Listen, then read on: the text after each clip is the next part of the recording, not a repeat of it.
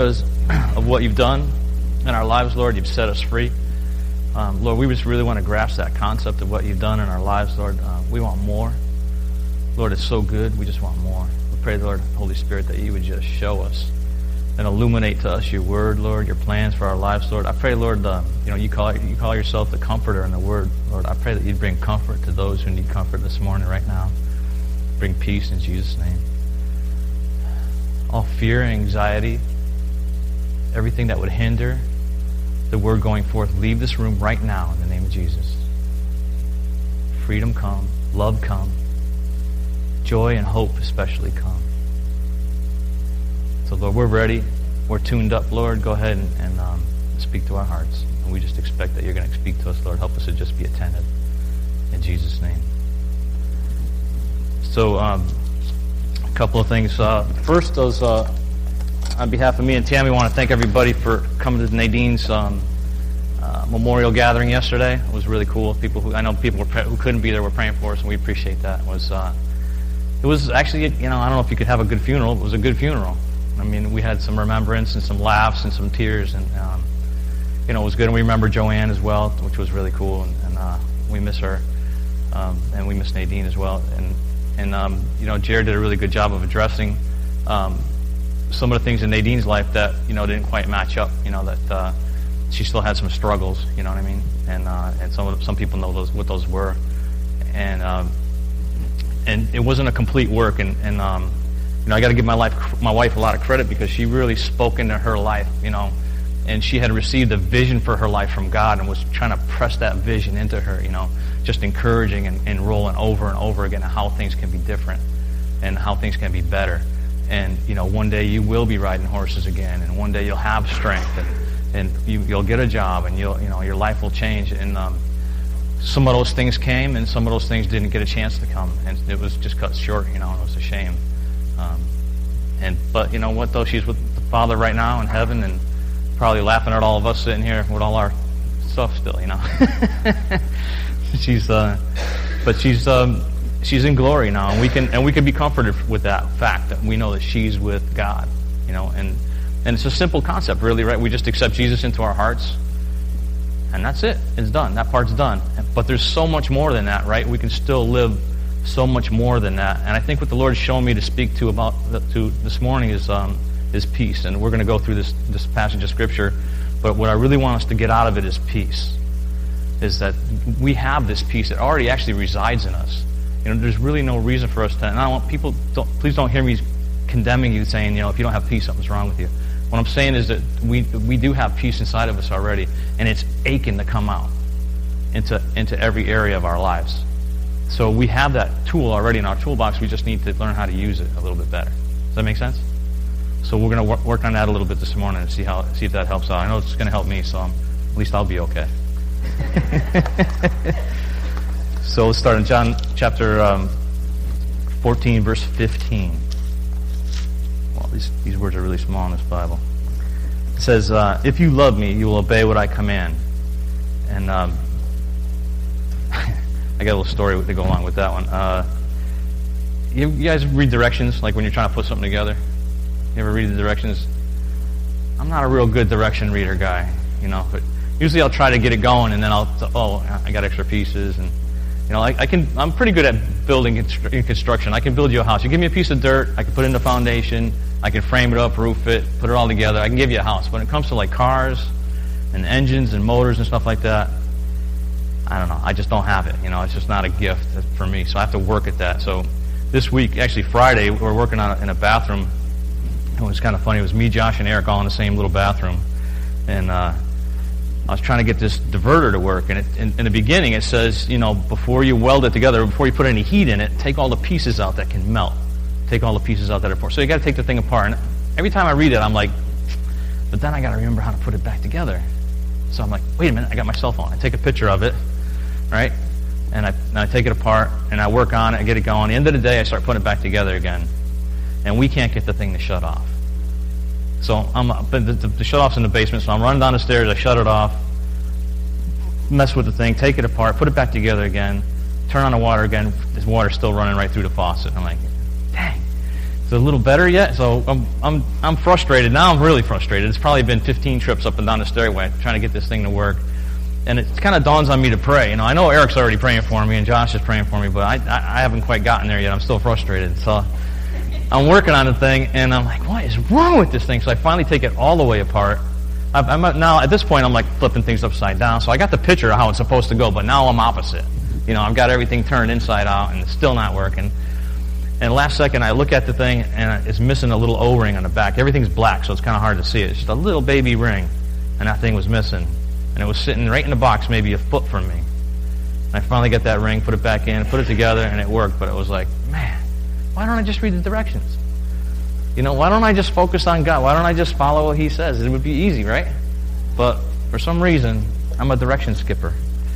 So, and actually, I did read the directions with that faucet because I read to pull it apart, you know, but I just messed myself up a little bit. So, um, so that's my big one of my big stories for the week. I got another one. I don't know if I'm going to share it or not, but we'll see. Uh, but he says, uh, "If you love me, obey my commandments." And uh, you know what? What are God's commandments? What's what's Jesus' commandments? What does He say to do? Is it like the Ten Commandments? Is it the whole book of the law? What is it that He's asking us in that sentence?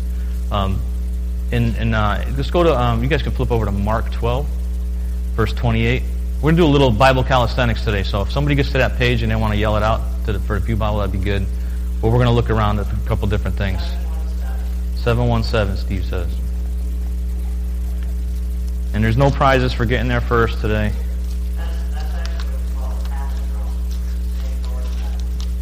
Ah, okay. Seven what? All right. Everybody got it? 1228, right? All right. So what are the teachers of the law, he came and heard them debating, noticing that Jesus had given them a good answer. He asked them, uh, of all the commandments, which is the most important? Now, this guy, he's actually trying to trick Jesus. They've already asked him a question, and he, every time they ask him a question, he shuts them down. And they try to come back, hey, you go ask him. No, you go ask him. I could just see these guys, you know, well, what can I say? oh, I got it. We'll just we'll make them make one commandment greater than the others, and then he'll say, well, the other ones aren't important.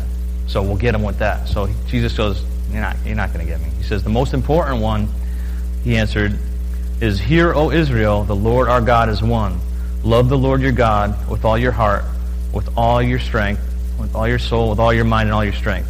The second is this love your neighbor as yourself. They didn't ask him for the second one, but he went ahead and gave it to him anyways. And I love that. So, so Jesus is basically saying, Love God, love your neighbor, and love yourself. Seems kind of simple. Does everybody love themselves? Do you? Yeah? That's good. I think we should. I think we're supposed to love ourselves. It really, what it is, is we're just coming in agreement with God. He loves us. So if we don't love us, we're kind of disagreeing with Him. You know, he kind of he downloaded that revelation on me one time. He's like, you know what? You can't just keep calling yourself an idiot. I don't think you're an idiot. You know. So I had to change the way I, I perceived that. You know, and, and it's okay to love yourself. It's not that we love ourselves to the point where we're, you know, so narcissistic that all we think about is us because we kind of do that anyways. But, uh, you know, he he just wants us to be in step with him. And so we can't really love other people if we don't value ourselves. And and he's not really talking about valuing our physical selves so much as the value of our souls. That's what Jesus died for, right? He died for our souls. He died to regenerate our souls so that we won't be like this forever um, that we can go from this life to the next life and then live in glory.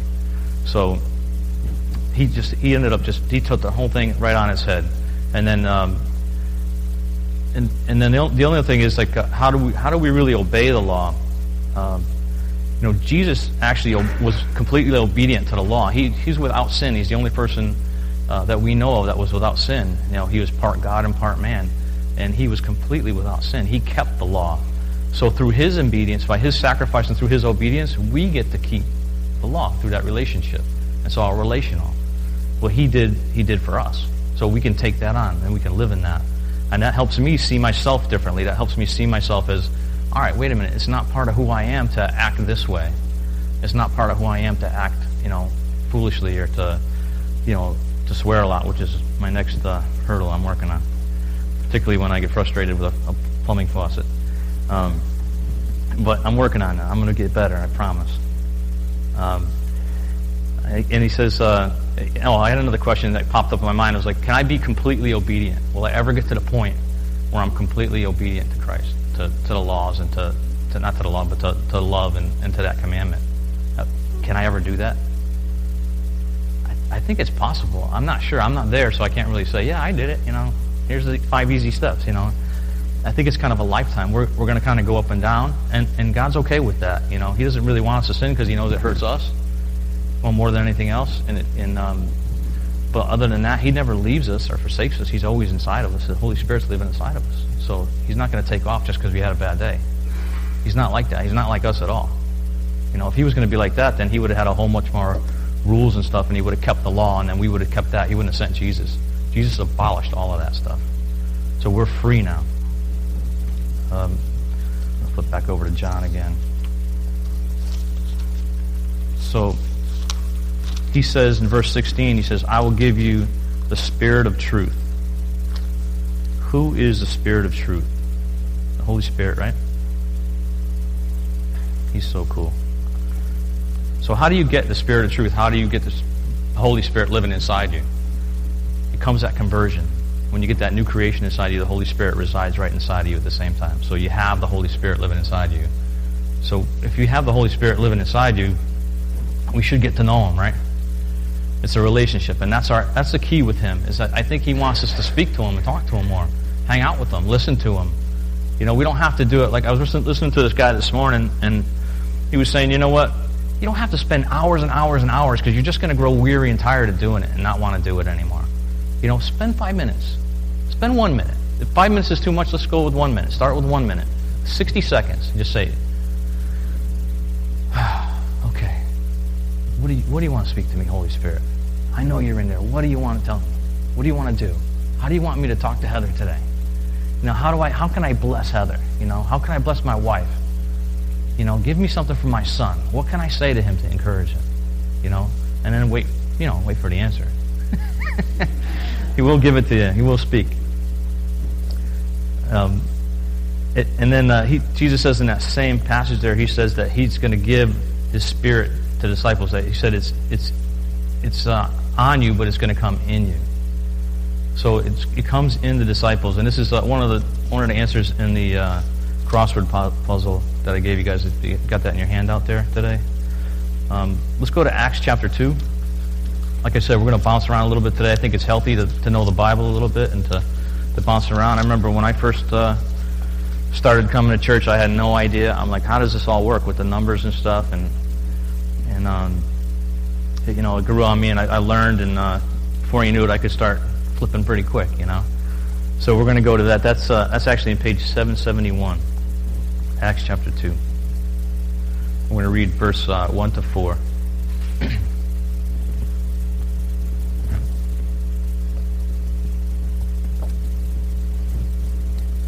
says, um, When the day of Pentecost came, they were all together in one place.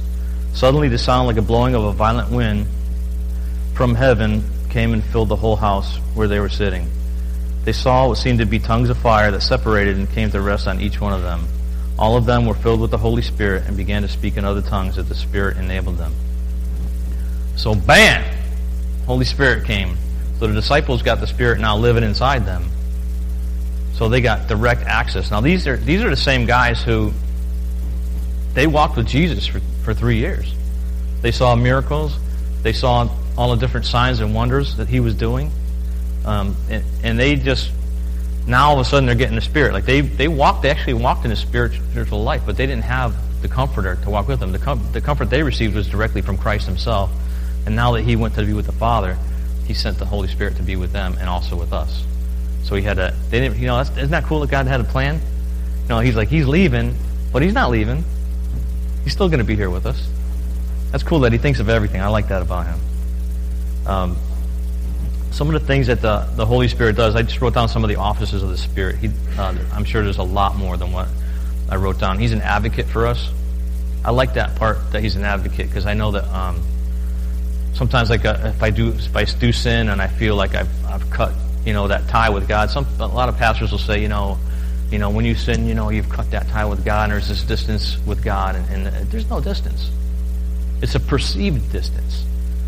You may feel funky because of your sin, and you may feel convicted by the Spirit, but if you've got anything beyond that, condemnation, guilt, shame, uh, all that stuff, that's not from God at all. All that stuff is from Satan, and he's what he does is he's trying to mimic what the Spirit's doing in your heart. He's trying to counterfeit it. He's a really good counterfeiter. He's trying to get all those little concepts in there and make you feel bad. So, because when you feel bad, you don't feel like talking to God. So all of a sudden, there's this perceived space, but there really is no space at all. We just got to get right back into it again. Get right up on that bike and ride again. You know, they say when you're a little kid, if you fall off the bike, get up on the bike again and keep riding. You know, even with that bruised knee, because you won't be afraid of it anymore. So we're still kind of the same in that fashion. Like we, we've got that fear, but we got that advocate with the, that lives inside of us, the Holy Spirit. He's saying, no, no, no, it's okay. I understand you did that. I forgive you. Let's go. He's cool with it. You know, nice. He's not. Don't hear me say he's cool with sin. we're not. We're not. CC Doggy is not cool with sin, but uh, we're. But uh, he, he's uh, he's cool with us, and he's cool with us because of Jesus. So we can walk in that. Um, he's a comforter. He brings comfort to us. I know there's some people here. I can feel it in the air that people just need to be comforted this morning. And, um, you know, he's here for that too. He'll comfort you this morning. He'll comfort you anywhere. It doesn't matter where you're at. He will comfort you. Um, he's a teacher. He's uh, the greatest te- Bible teacher that there is. He knows the whole thing inside and out. Um, he helped write it, as a matter of fact. And we can, um, we can count on him to teach us the Bible as we're going through it, that we can say, okay, Holy Spirit, what does this mean? And I leaned on him a lot to try and get some things out of it this week that I could share with you guys. You know, I was like, okay, uh, I'm trying to get along with him and just, you know, get quiet and just say, what do you want me to say, Lord? Because I am, I'm lost. I know this. I know what the Scripture says. I can read that. That's good, right? Now, what do I do?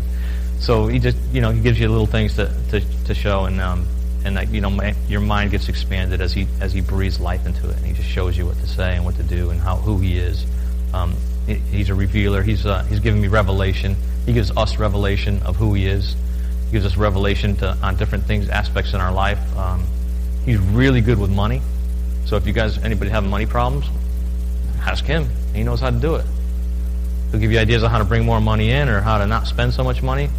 I'm working on that one myself, not spending so much money. It's like all of a sudden, wait a minute, where'd all that money go? Um, but he'll show me. I know he will. He gives us guidance. He's our source of power inside of us. Um, if, I don't know if you guys have heard of that concept of, uh, you probably have, of, of pastors being burned out, like they're so tired they just can't preach anymore. It's like, how does that happen to a pastor?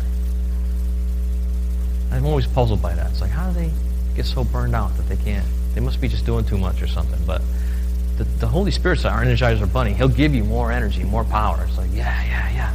He's just ready to go inside of you. So if we're living more on the spirit side of life, we can get that power. I believe we can. Um, he's a deposit guaranteeing an inheritance, and he's a seal.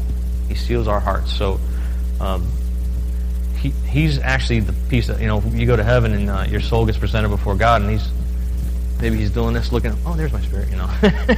yep, come on in. So, uh, you know, he guarantees that inheritance. That's why I know Nadine is in heaven. Because she had that, and Joanne is in heaven because of that. They had that seal on them. They had that inheritance. They had that guarantee. And that's always good. God's guarantee never runs out. There's not any loopholes in that.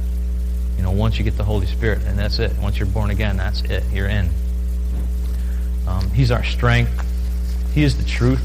Uh, I came up with this um, with this saying. It said, I said that he is the agent of regeneration, and I like that, like the secret agent kind of. I see like that guy with the little hat, you know, the secret agent guy, and uh, that he's an agent of regeneration. And regeneration is really uh, that new creation inside of us that's growing. That thing is growing from the inside out, and um, regeneration can be kind of slow sometimes, but I think it can grow a little bit faster if we um, if we really believe um, in our identity, I think that it starts to grow a little faster. So if we really take on who Christ says we are inside of us, it starts to come out in the outside of us a little quicker even. You know, it's just like the stuff that normally bothers us, um, say you're having problems uh, paying the bills or something, that stuff would normally, for me, I know it would dominate every thought. I would constantly be thinking, how am I going to do this? How am I going to do this? How am I going to do this? How am I going to do this? Instead of like, saying, okay, you know what, Holy Spirit? I've been down this road before. You provided before. I need you to provide even bigger this time. but I need your help. How do I do it? How do I how do you want me to do it? What do you want me to do? And then just start thanking him on this side of the problem for what he's going to do in the future. And what it does is just kind of shifts my whole way of thinking and looking at the problem. Now it's not so much my problem, it's kind of his problem now. if I can do that to him, you know, but he, he can take care of it. He's big. He can, he can handle it. He's a big God. So that's just one way that uh, I think thanking him ahead of time is one way that we can really show that we believe what he's doing in our hearts. You know, and it doesn't matter what the problem is. It really doesn't. It could be anything. It could be 20 problems in a row. You know, Satan loves to dump 20, 30 things on your lap at one time. He just does that stuff. Like this morning, you know, getting up and speaking is not something that that I'm really good at or that I'm like, yeah, I want to go do that. You know, I'm like, eh. So I get this, the whole nervousness, anxiety, the fear of it. Um, first worship song starts, I've been cool all morning. The first worship song stops, and it's like, doo, doo, doo, I got to go speak in a few minutes. I better get it together, you know. And, and I'm like, wait a minute, wait a minute. It's going to be all right. You know, I'll figure something. It'll it'll work out. You know, I'll just think I'm on this side of the of the problem here. So he. So he'll work through that. You know, he works through all that stuff. It's not something that it's not natural for me to get up and, and speak and talk about him, especially him. Like this this week, Jared, I said, Jared, what, what am I speaking on? He's like, uh, John 14, towards the end, I start reading it. It's about the Holy Spirit. I'm like, the Holy Spirit? Can we talk about something smaller? You know, the Holy Spirit is huge. I mean, where do you want to go with that? And then, and then as I, you know, get some quiet time and, and got a chance to sit down, I realized that the Holy Spirit wanted me to speak about peace a little bit, and we're going to get to that. So, I'm mosey through some of these scriptures. Um, and, uh, and the other part of that, uh, having that spirit inside of us, is that we can look at, we can tap into Him for uh, for new ideas at work, for um, for our marriage, for parenting. He's there to help us. I mean, he can help us parenting a, a, a child that's rough to, to parent. He can help us with that. He can show us how to speak to their heart. He can show us to look through the fault and into the need of our children. And, and that's really what we're doing a, lot of times. We're looking through the fault and into a need. And um, actually, I failed at that. Uh, I think it was Friday. Yeah, it was Friday again. I was uh, I was driving on. Um, I was just leaving a job. I had to go get some materials. I was driving, and I was. I think I was emailing somebody at the same time. You're really not supposed to do that. It's uh, pretty difficult. Um, but there was a garbage truck in front of me, so I was going kind of slow. And I went around the garbage truck, and then there was the stop sign was there, and I kind of came up to the stop sign doing one of these, you know. And I came up to the stop sign quickly and stopped fast, and there was a guy walking across the street, and he was not happy with me. So he was like, I don't know what he was saying. I couldn't hear what he was saying. My, window was down, but he was saying something that wasn't nice to me. And uh, and I said, "Thank you, officer." You know, and we're kind of in Hartford, not in a great section, and uh, he didn't like that comment at all. And um, then he started doing one of these. So I started doing one of these, you know, and, and uh, I'm like, "What am I doing?" You know, calm down. So uh, that was the story I wasn't going to tell you, but anyways, he. No, I just didn't. Ah, it was terrible. So, so I didn't exactly tap into him for a new idea on how to talk to this guy. I just kind of was like, I just went with the flesh that time. And I said, man, why did I do that? And I, I got down the road. I was like, come on, man, we we're not like that. That's not part of who I am. That's not part of who Keith Murphy is anymore. Keith Murphy is a new creation. And I just had to talk myself down a little bit, and then ended up praying for him. So hopefully he'll be all right. After that wasn't very nice of me, but. Thank God I didn't get out of the truck or something. That'd be so dumb. uh, he empowers us to heal the sick. He empowers us to raise the dead, which I haven't personally done yet, but I'm working on it. Uh, I actually prayed for a cat one time. This might sound kind of stupid, too. I prayed for a cat of ours that died, that it would be raised from the dead. I just love that cat, you know. It's such a shame. But he didn't, he didn't raise from the dead, so that didn't work. Um, we can set demons flying and we can speak deliverance. We can also speak into people's lives. You know, that the Holy Spirit is not just for us, it's for other people too. He wants to speak into people's lives, people that we live with, people that we live near us, people that we work with, people in Walmart. I mean, he's got a word for everyone. And he's he's willing to bring that word through us to other people. And he'll give us a word in season. The word says that. He'll give us a word in season for people and that'll help set them free. It may not even be like that one, like, it takes a lot of touches of Jesus to save a soul. You know, it's not just that one touch, but you could be the one, the last one, you know.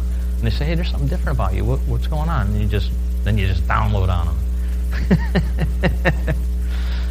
um, let's go to. Uh, can we go over to Luke 11? Let's go to Luke 11, 9 through 13. That's just um, it's just Jesus talking about the Holy Spirit coming. But just before that, he says that something I thought was really interesting. Um, so he says, he says, say, that's uh, page 735. He says, So I say to you, ask and it will be given to you, seek and you will find, knock and the door will be open to you. For everyone who asks receives, he who seeks finds, and to him who knocks the door will be opened. And then he says, Which of you fathers, if your sons ask for a fish, will give him a snake instead? Or if he asks for an egg, will give him a scorpion? Imagine that. If you then, though you are evil, know how to give good gifts to your children, how much more will your Father in heaven give the Holy Spirit to those who ask him? And I was just thinking, that's a great, I think we need to look at that because that's, that's God's heart towards us right there. You know, that's the Father's heart towards you and towards me is that his, his intentions are always really good for us. He's not trying to trick us.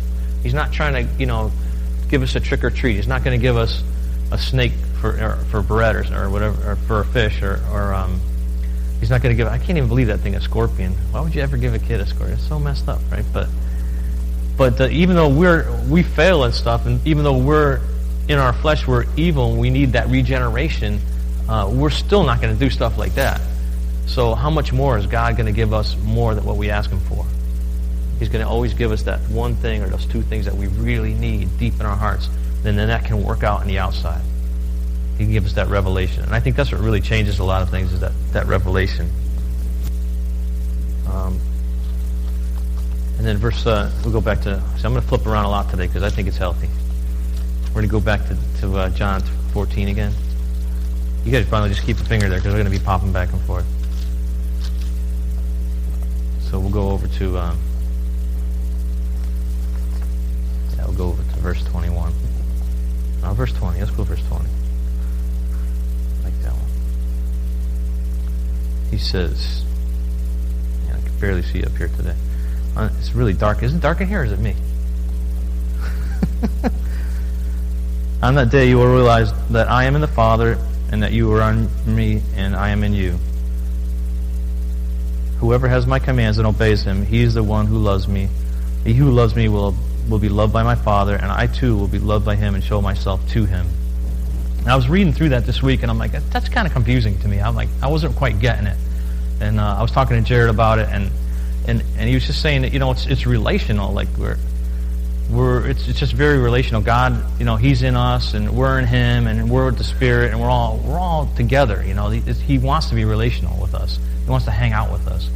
And, and that through that relationship, through building on that relationship through cultivating that relationship with the Holy Spirit is that's when we start to get breakthroughs in our life. That's when we start to understand, wait a minute, this isn't about me anymore. This is about God living in me, and I'm not that person that starts fights like the guy who was driving my truck uh, Friday.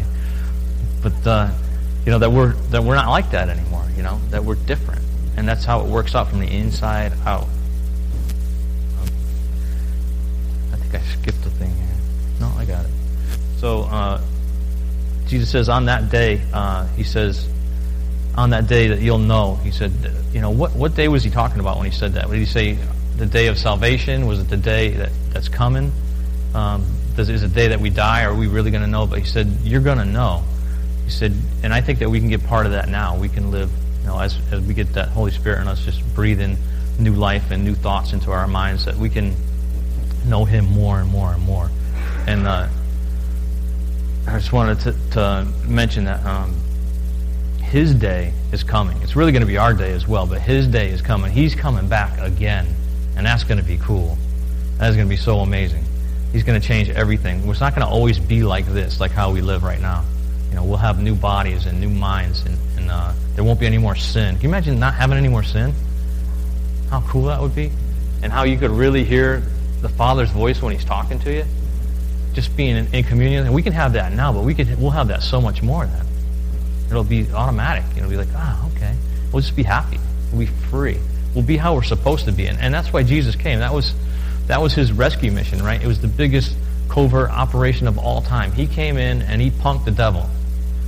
He came in and he died, and the devil's like, yeah, we got him. And then he rose again, and the devil's like, oh, no. it didn't work. It didn't work at all. He, he punked them good. And, and what happened when he did that was he rescued us forever. It's not just like this one-time thing, and now we get to go to heaven. It's going to be not just heaven. We're going to be living back on earth again in the future, and there's going to be all different kinds of stuff. It's all written down in, in Revelation. You guys can read it on your own. But that day is coming, and glory is coming. We're going to be living in glory, and I'm really excited about that. That's going to be so fun, so good. And we'll be able to see the people that have gone before us, and they're going to be like, ah, yeah, we were talking about that. Remember that? Come on over here. And and uh, I could just I could just see Nadine showing me all the you know the lemon pies and everything that are in heaven waiting, and she was a she had a sweet tooth, you know. So I, I just think that uh, I get to see my grandfather again, who I really loved, and um, it was a tough loss, and and uh, but I'll get to see him again. So my grandmother and some other people have gone before us, and um, but the question is for I, I know most of the people in this room, and, and the question is, are you ready? Are, do you have your fire insurance? You know. Have you accepted Jesus into your heart so that you don't have to be separated eternally from him? That's the question. So I know most people in this room have, have done that. Um, and, we'll, and we can show you how to do that. Uh, Jared or I, or, or the number, number, of people here can pray with you to receive Jesus into your heart. Um, also, if you're listening on, on the internet, it's for you. This is your day. Um, you need your fire insurance. You need to accept Jesus into your heart and to be saved and born again. So if anybody listening to this who is not born again, um, get born again. You'll never regret it. Amen. Um, so he keeps talking about, he says so many times in this, he says, uh, to obey my commands, to love me. Uh, he who loves me, I love him.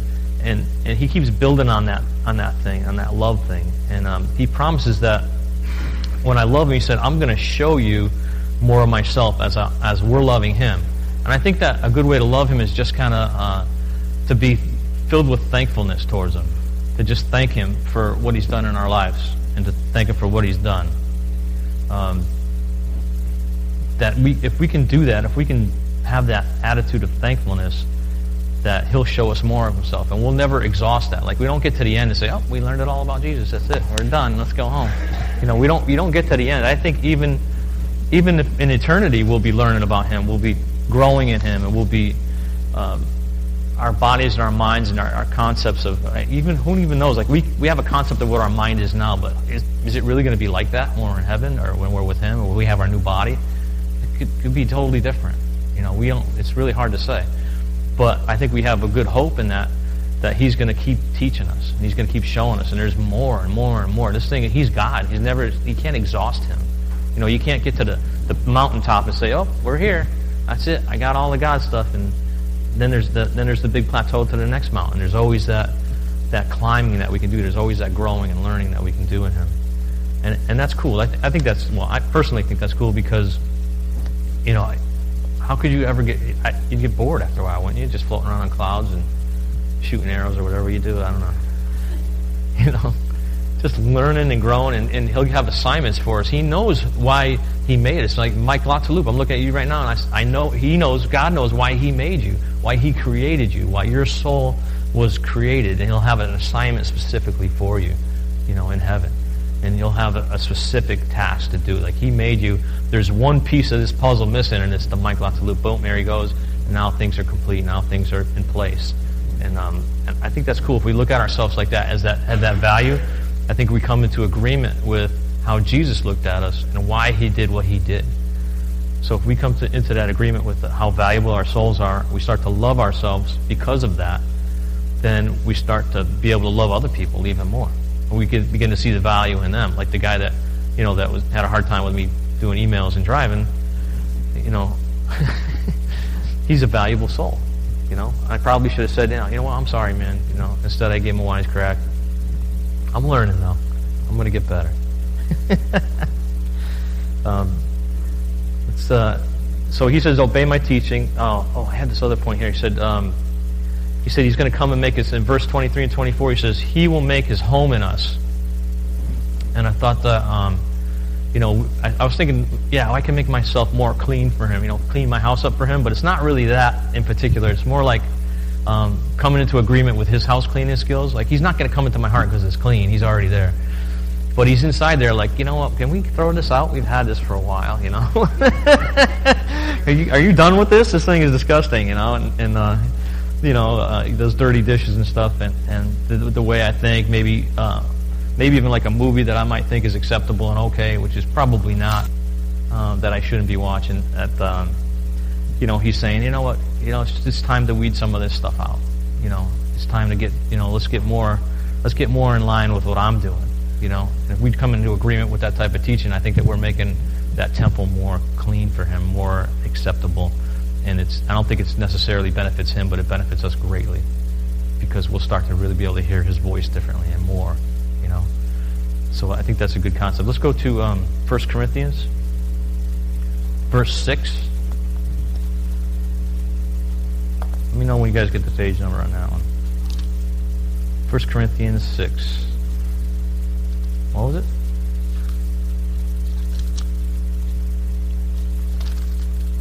You guys are like, man, you miss Jared. He doesn't make you do it all this, huh? I got 809. 1 Corinthians chapter 6. Try that. 809. We're going to go verse 19 and 20. Verse 19 and 20. This is Paul talking to the Corinthian church. He says, Do you not know that your body is the temple of the Holy Spirit who is in you, whom you have received from God? You are not your own. You were bought at a price. Therefore, honor God with your body. So he's saying the Holy Spirit's inside of us. And I'm like, man, that's good news because it always, you know, I always had a hard time with, uh, you know, growing up. And I've been a Christian for a long time, and I should be probably a lot further along than I am but whatever. I'm, I'm where I'm at right now, and I'm, I'm okay. I'm going to get better. But he's, uh, I always had people telling me, like, you know, your body's, bro- brother, your body's the temple of the Holy Spirit, brother. You know, and, and it, it, to me meant that I was living wrong and that I needed to straighten stuff out, you know. It was always like a condemnation thing. I couldn't stand hearing that. After a while, I was like, all right, all right I get it. You know, stop. But he, but our body really is the temple of the Holy Spirit. And, and it's, uh, it's good for us to just be in agreement with that. You know, to just kind of say, how can I be in agreement with you, Holy Spirit? You know, have a conversation with him. Just ask him, how can I be in agreement with you? How can I um, change some things? Maybe change the things I look at, change the things that come out of my mouth. I really want to change. Me personally, I want to change the things that come out of my mouth. That's what I want to change. I don't want it to be, you know, I don't want to be quick to be angry, especially like uh, we are doing a, a, small patio job and I hit my thumb with that, one of those big hammers with those, those rubber hammers. I've been in carpentry for 30 years, and I still hit my thumb. You know what I mean? It's, that's so frustrating. And the first thing out of my mouth wasn't like, "Oh, praise God," you know. It, was a, it was a bad one, you know. I mean, it did hurt, but you know, just I don't want that to be my first response all the time, you know. And it's and it's not actually, I, you know, I have to give myself some credit. It's not actually the first response all the time, but it's still a little too prevalent for my liking. So our body is the temple of the Holy Spirit, and we need we should try and get in step with that as much as we can. And how we do that is not by doing a bunch of physical uh, stuff to get like like.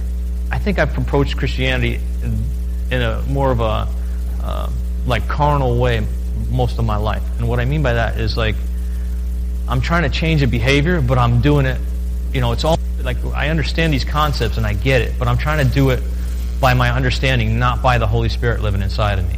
Does that make sense? So what I'm doing is, like, uh, I want to wait. So I get on a diet. Myself to not eat certain things, and I force myself to eat, like, I mean, rice cakes. Anybody like rice cakes? No, man. But you got to, you know, eat rice cakes. You're to lose weight. You know, they're just. They're, but you put enough stuff on them, they taste pretty good. But then that stuff that you put on them is no good. So that's a whole other thing. So uh, I don't even know where I was going with that. Whatever.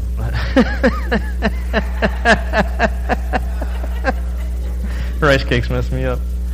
Um, oh my gosh.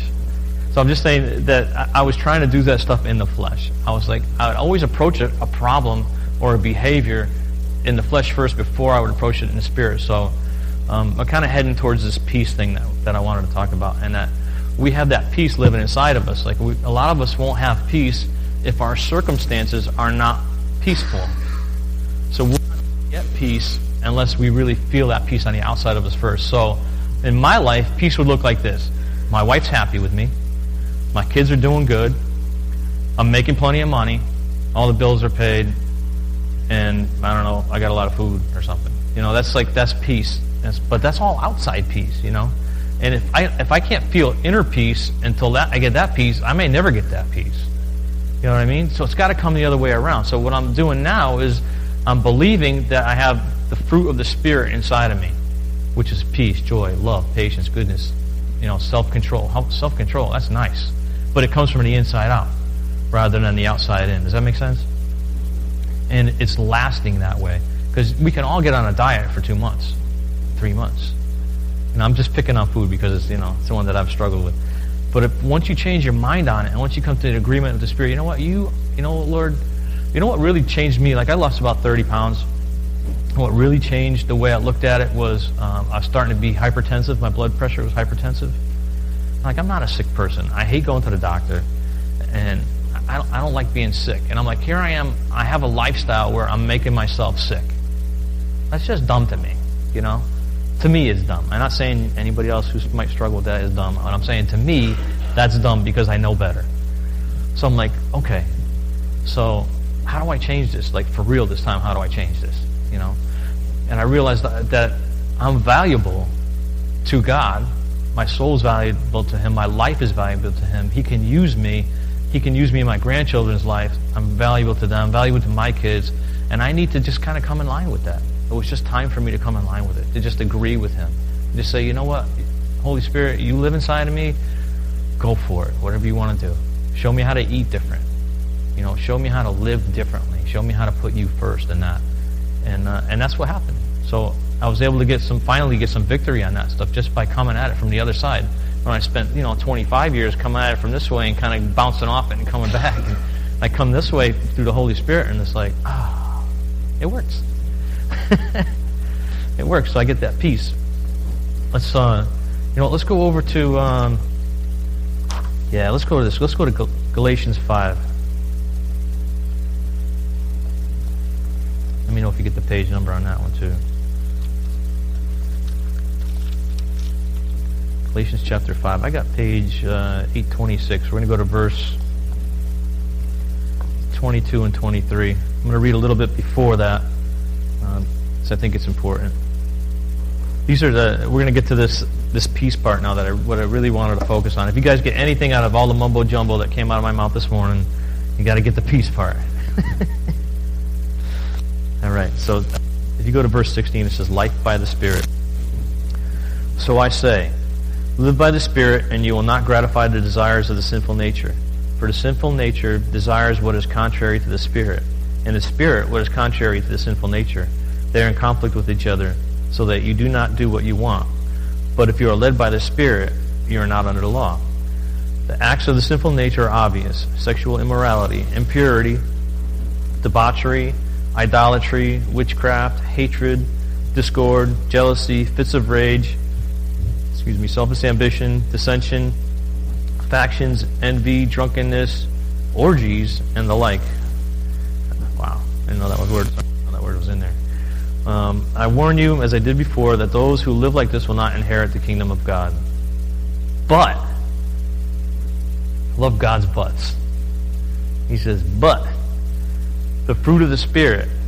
This is the Spirit, the same Spirit that you have inside of you, the same Spirit that I have living inside of me. The fruits of Him, the evidence that He's in there, is love. The fruit of the Spirit is joy. The fruit of the Spirit is peace. The fruit of the Spirit is patience. The fruit of the Spirit is kindness. The fruit of the Spirit is goodness. The fruit of the Spirit is faithfulness. The fruit of the Spirit is gentleness. And the fruit of the Spirit is self-control. Against such things there is no law. Isn't that good news? So we already have that living inside of us as a regenerated Christians.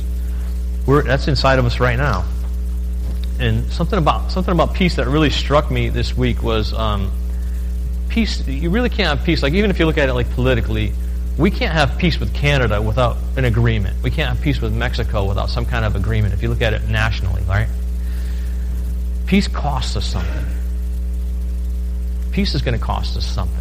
It's going to cost us some type of agreement. We have to come into either we're going to really whoop on them and submit them into what we want, which forces them to make uh, some kind of concessions to us, or they're going to do it to us. Or we do it in a peaceful manner where we give them some things, they give us some things, and we're just friends, right? So we have peace with them through that. Um, and the same thing with, with the Lord is that it costs me something to live in that peace. And what it costs me is me continually giving up my rights, getting, continually giving up my self-centered, selfish life, which is all just killing me anyways.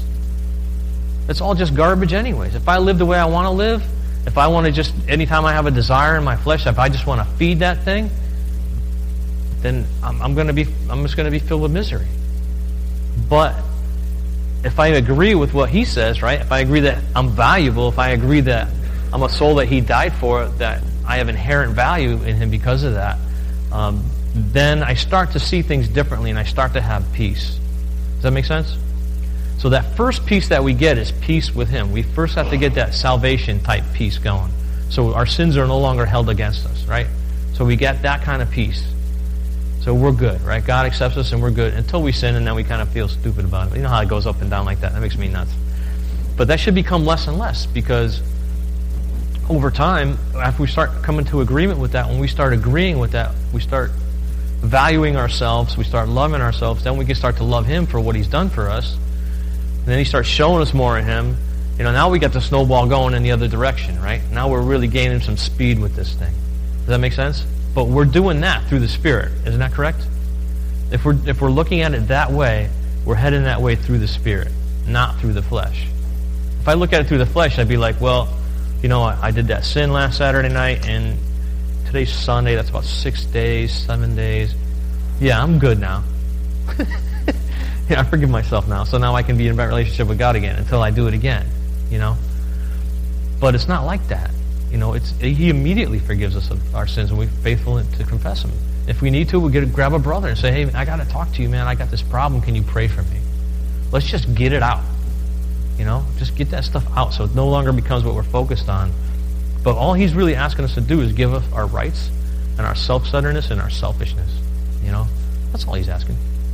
And it's all stuff that really harms us anyway. So why not just give it up? Why not continually give it up? Why not just keep fighting against it. And that's I'm, con- I'm convinced that that's what I need to do, and I need to keep doing that so that I can get free. And uh, yeah, or a way that seems right to a man too. There's uh, there, there's certain ways that seem right to us because of how we've grown up and, and stuff like that, and that's a whole other ball game. Um, so I think that the more that we do that, um, the more that we have the that peace that we believe that we have that peace inside of us that we have those the fruits of the spirit working in our life. As we see evidence of that and we just say this is this is who I am. This is part of who I am. I'm not the guy that gets mad at the guy uh, who who was walking across the road that I kind of wronged in the first place. I'm not the guy that reacts towards that. I'm the guy that says hey I'm sorry you know and I love on him instead. If I'm that kind of guy then I start to get that peace that transcends understanding flowing in, into my life I start to have more and more of that peace. And that's I think that's what we're going for. We want that peace that transcends understanding to keep coming in. And that's uh, that's in Philippians chapter 4. Let's, let's turn there. Philippians chapter 4. Ephesians, Philippians, Colossians. You guys like jumping around like this? So fun, huh?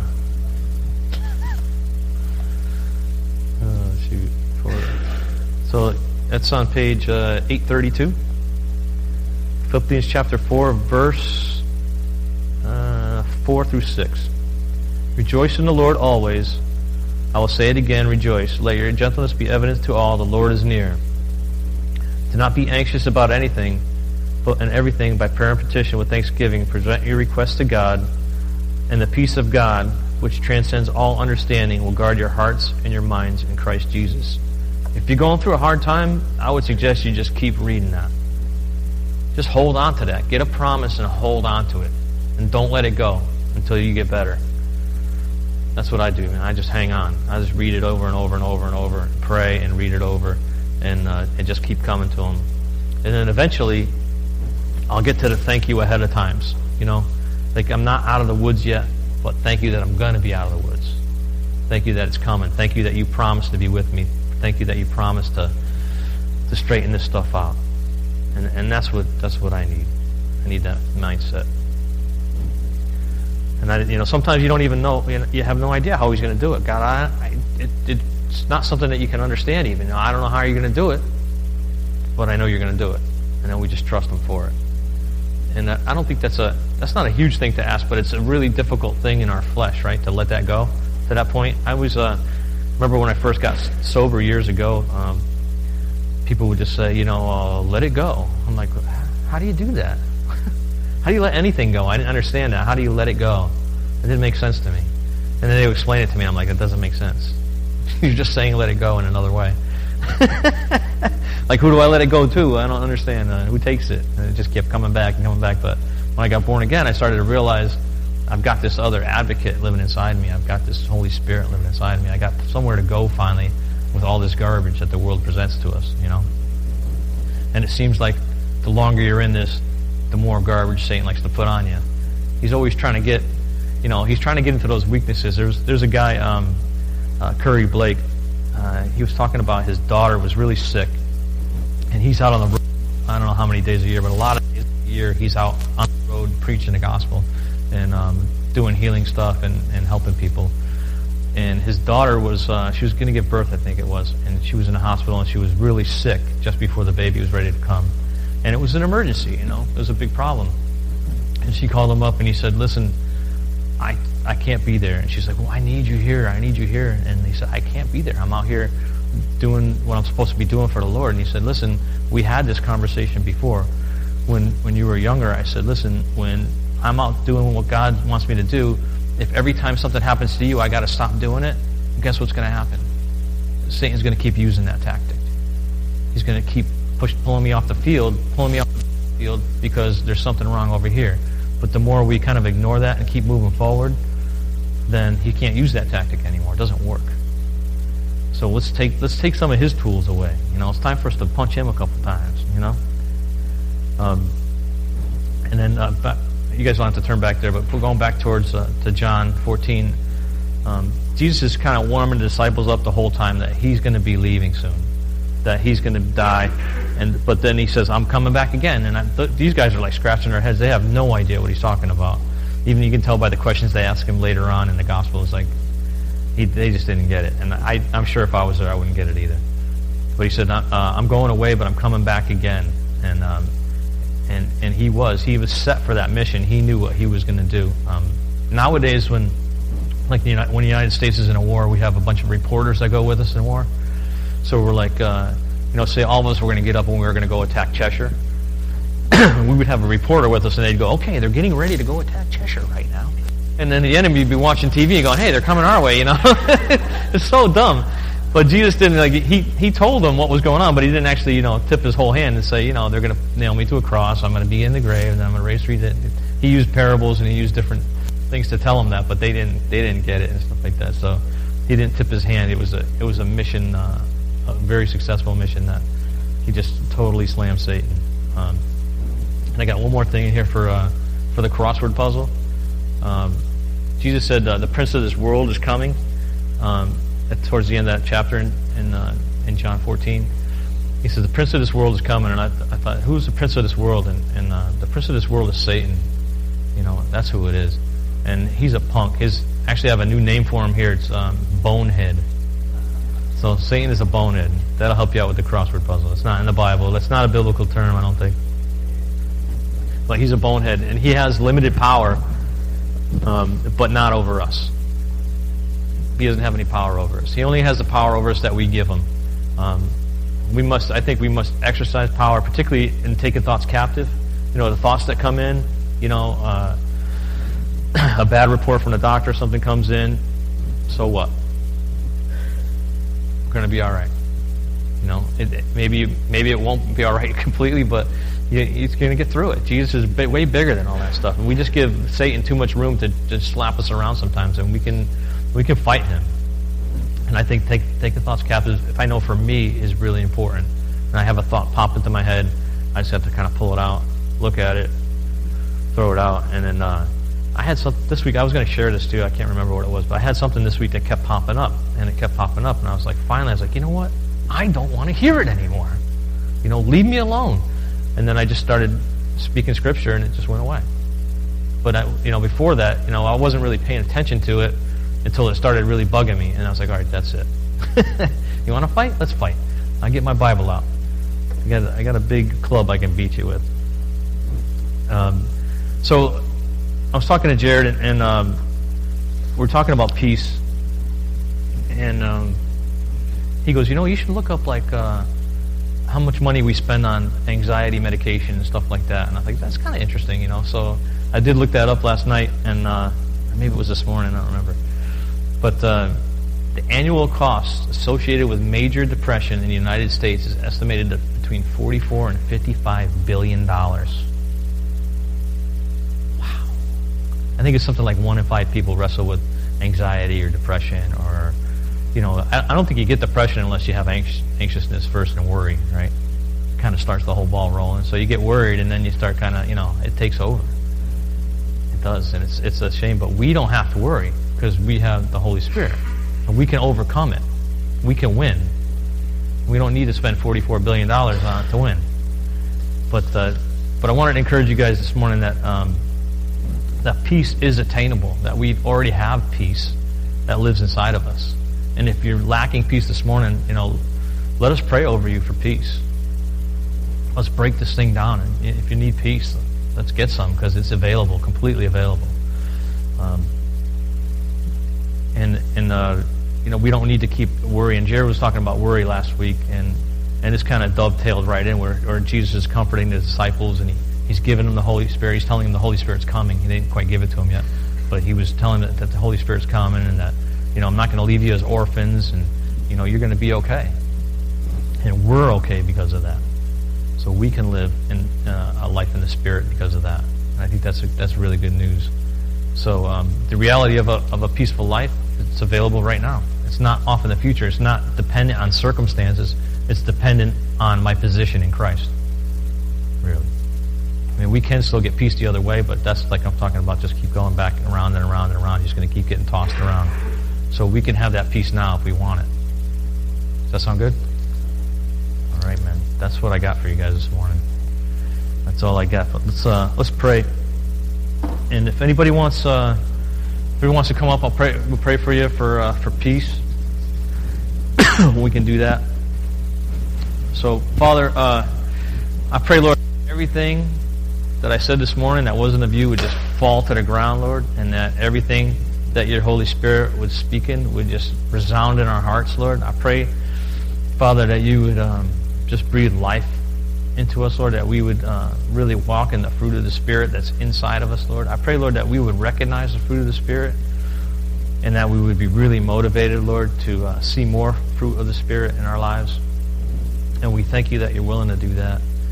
And we thank you, Lord, that you have that peace that transcends all understanding, Lord, that no matter what the circumstances are, that we can have peace. And I pray for peace over this congregation in the name of Jesus.